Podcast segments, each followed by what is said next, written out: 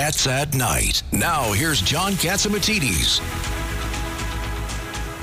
Welcome back to the John Catsimatidis Cats at Night show. Now on the line for us, Ambassador John Bolton. He served as the president's national security advisor as well as the ambassador to the UN. Welcome back to Cats at Night, Ambassador Bolton. Glad to be with you. So, Ambassador Bolton, it's Richard Weinberg, sir. I want to ask you about Iran. Are we doing anything to support the people in the street who are putting their lives on the line to fight that repressive regime?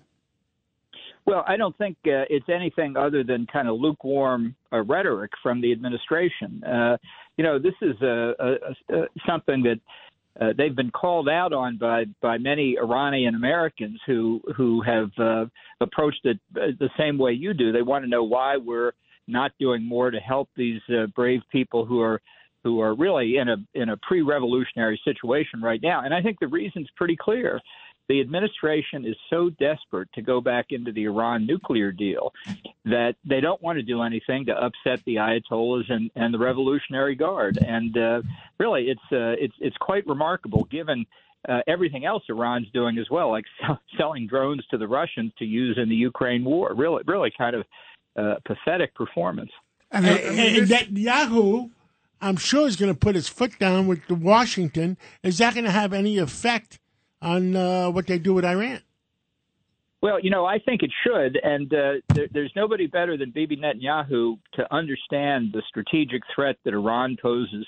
Really, to Israel, it's an existential threat. It's a, a huge threat to the Gulf Arab oil-producing countries, uh, who are closer aligned on this than they are with the United States.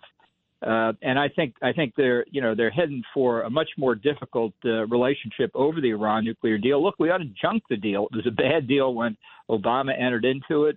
Uh, the Trump administration did the right thing in withdrawing from it, and it's just contrary to American interest even to think about going back into it. And it's also contrary to the United States Constitution because that really should have been a treaty mm-hmm. affirmed by the Senate and it, it wasn't. It should have been. That's I I agree completely. It should have been, and uh, you know the Senate's got to get tougher on the treaty ratification process. But but but uh, an agreement that important to the uh, to the safety of the United States, really, and its friends and allies, really clearly a treaty in my view. Well, Ambassador, this is Rudy Washington, and I've always been confused about the part of what it is that they don't understand. Death to America, death to Israel every Friday. Well, what part of that do we miss? I, I don't get it. It's it's a it's a good question and one that I can't answer. Maybe Joe Biden could answer it for us. But you know, if you look at what's happening in Iran today, the the protesters who are uh, still now nine weeks into protesting the killing of this young Kurdish woman by the Iranian morality police for just taking the headscarf off. Um, they're cha- they're chanting "Death to the Ayatollahs, Death to Khamenei," and there's a report out, and it's been carried by uh, the major news services that uh, the protesters today burned down the, the original home of the Ayatollah Khomeini, the, the founder of the Islamic Republic. So these people are not looking for reform. They really are in a revolutionary mood here, and perfectly understandably, they don't want to be ruled uh, by authoritarian uh, military dictatorship. And is this threat that they're going to start having mass executions of the protesters? Well, it's a people. It's a it's a it's a it's an important point. People are. There's been a lot of brutality already. There are some reports of up to 12,000 people being arrested. Certainly, many have been killed. Uh, there are reports of actual armed conflict now with with the demonstrators. Uh, but but the the regime really has not bared its fangs yet, and this could get a lot worse. And you know, if we're if the if the regime thinks we're going to turn a blind eye because we're so desperate to get back into the nuclear deal, uh, I really hate to think what might happen.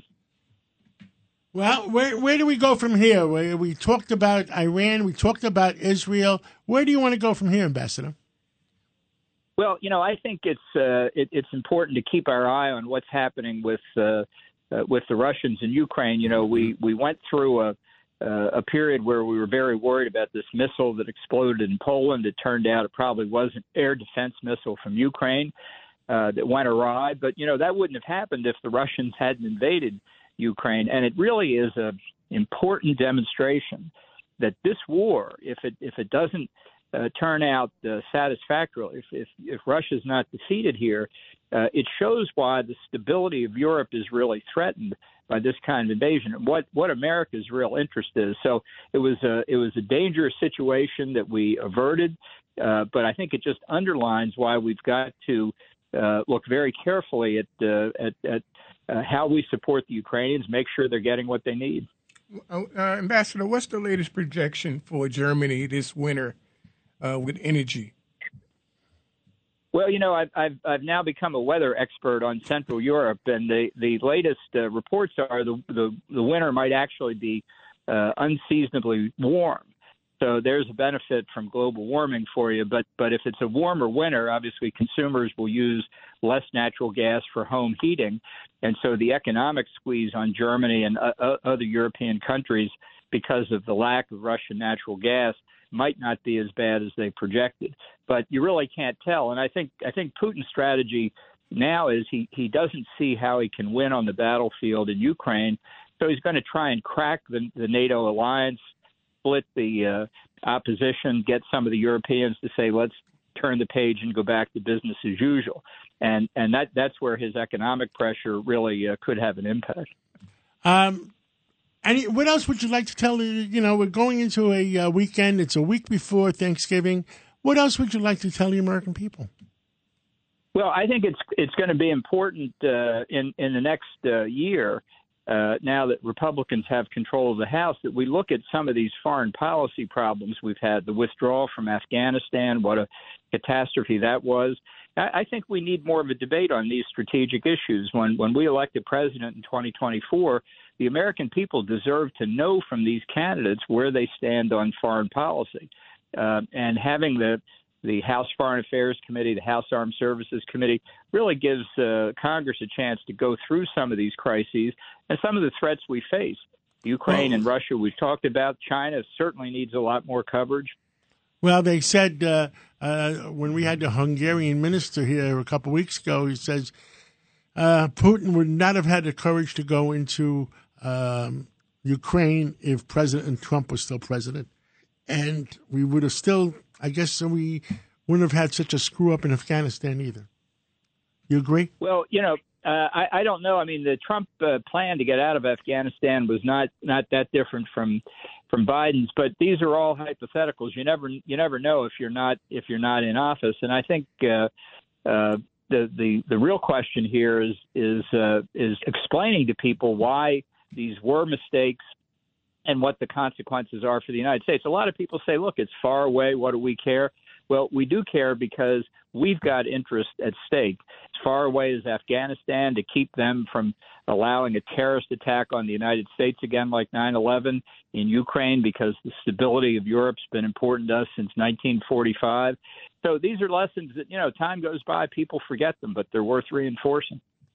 Okay, thank you so much, Ambassador, and uh, have a great weekend. And uh, uh, we're uh, going to take a break now, and uh, we'll see what else we have, we, we have to deal with today. Thank you so much, Ambassador. Glad to be with you. Thank you. It's Cats at Night on the Red Apple Podcast Network.